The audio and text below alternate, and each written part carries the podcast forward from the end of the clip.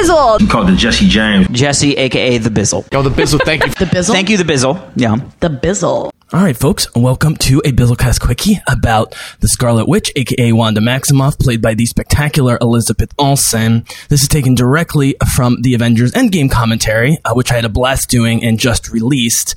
Um, but because I love the Scarlet Witch so much, because she was like the first major prediction I made that seems to be coming true, that she would be a dominant, and if not the dominant force in the future, um, uh, uh, in terms of the Avengers universe, the Marvel Cinematic Universe, the MCU, back when I started my podcast, which, which was in 2015, right when Ultron came out. And other than the fact that she's an Olsen sister, I knew nothing about her, and she blew me away so much. Her and Hawkeye, um, her and Hawkeye's relationship, but specifically her, um, and the way she acted uh, and played that character, but also the way she immediately understood how to use her extremely crazy and diverse a power set um, that keeps building and building and building over the movies and results in her absolutely wrecking and almost killing Thanos by herself uh, in uh, in Endgame. And uh, since sh- the final battle is is so short, as glorious as it is in Endgame, and um, but the reaction of audiences was exactly what I hoped and wanted, which was everyone cheered and went nuts when the Scarlet Witch was just wrecking Thanos.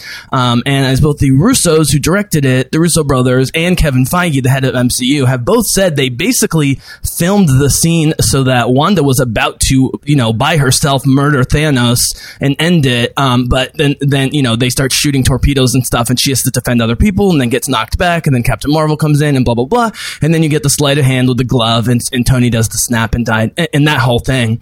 Um, but I did get, and so I didn't have much of a chance other than geeking out over her during that battle to talk about her. But I did during my sort of 15 minute wrap up of uh, Avengers Endgame, uh, which I had a blast. I love these Avengers movies, and I always love them more and more over time. Um, and God bless the directors, writers, actors, and everyone else involved in that film. So I'm going to get you into the quickie, which is mostly uh, um, uh, during uh, during the final credits when I talk about the House of M, the Messiah Complex, which are from the X Men comics of the last 15 to 20 years, in which the Scarlet Witch, who's a mutant in the comics, daughter of Magneto, goes crazy and kills almost all the mutants on the planet.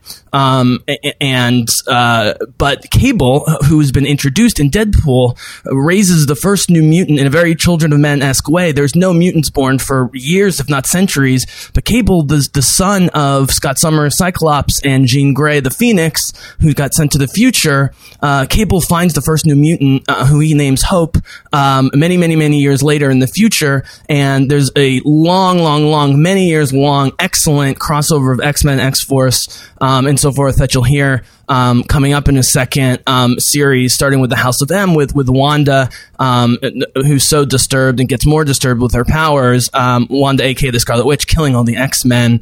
And I always thought, just based on her talent and based how based on how cool the Scarlet Witch was um, uh, from 2015 in Ultron, that she was going to be a major, major, major player and character as an actress and character uh, going forward in the MCU, no matter what. Even though at the time they didn't own Fox, but as soon as the talks began, and it seemed for sure, and then was for sure that Disney was going to get Fox and f- have to find a way to work the X Men back in the universe. Immediately, my brain started moving um, as a giant X Men fan in, in, terms of the comics. That okay, sh- this is how they're going to reintroduce the X Men because they have an amazing cast from the X Men movies, even though the movies haven't been good for the most part, other than Days of Future Past and uh, sort of First Class, I guess. last couple have not been received well, but the cast with McAvoy, Fassbender, J Law, and so forth is great. But we have to start over again with the X Men and, you know, even before they bought Fox, if you just watch Deadpool 2 with Cable and his visions of the future with Hope, and we see Domino and Deadpool, and we see uh,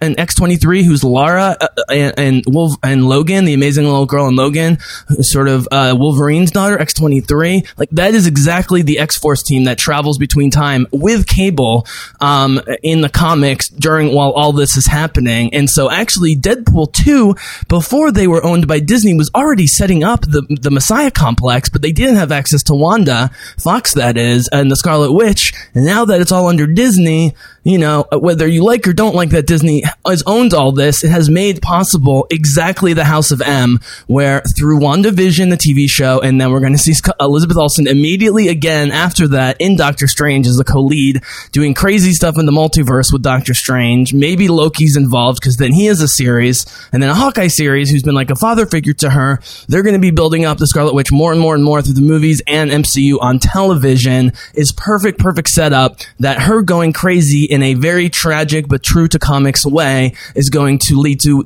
the killing of the X Men within the story, but also the rebooting of the X Men within the Marvel Cinematic Universe.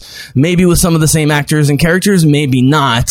Um, and I'll talk about that in the postscript a little bit. But as a little uh, a, a, way to just get uh, just get the juices going and get psyched up, I'm going to put uh, you know her brief but amazing appearance that everyone loved in the theater, and I absolutely loved her wrecking Thanos. Uh, put that little play by play in the beginning. That only lasts for about a minute or two because she's not in it that long. Um, but then stick around for my, I don't know, five or 10 minute um, conversation about, you know, why she's so great, um, both the character and the actress, uh, and, wh- why I think, you know, she is going to be the connectivity between the current MCU characters that have been building up over the last 11 years and uh, bringing the X Men, you know, into the MCU now for the first time in a year, two years, three years, or whatever. She's young. She's Elizabeth Olsen, that is. She started as a spectacular actress. She keeps getting better. The character keeps getting written better, even though she's not always in it a ton. Her powers keep getting stronger and stronger.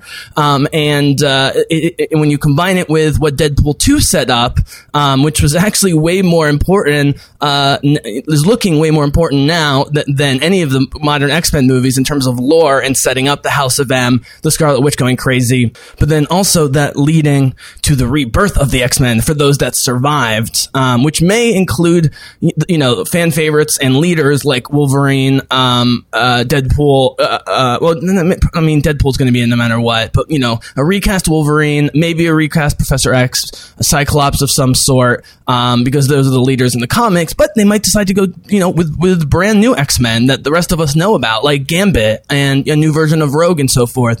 Some X Men are going to survive the the Wanda apocalypse, and that's how they're going to reintroduce um, X Men into the universe. So I hope you enjoy my totally ecstatic play by play, which lasts a couple minutes, and then I hope you enjoy um, my short little talk about why Wanda's so great and so important going forward. Thank you for joining me. Hope you check out the full Endgame commentary. This is a little sneak preview. I've been the Bizzle, um, but without further ado, let's get to the Bizzlecast quickie about Wanda Maximoff, aka the Scarlet Witch. Oh yeah, baby. Uh, here comes Doctor Strange. Here comes everybody. Here comes people. Cap. Starting to believe. Like Neo.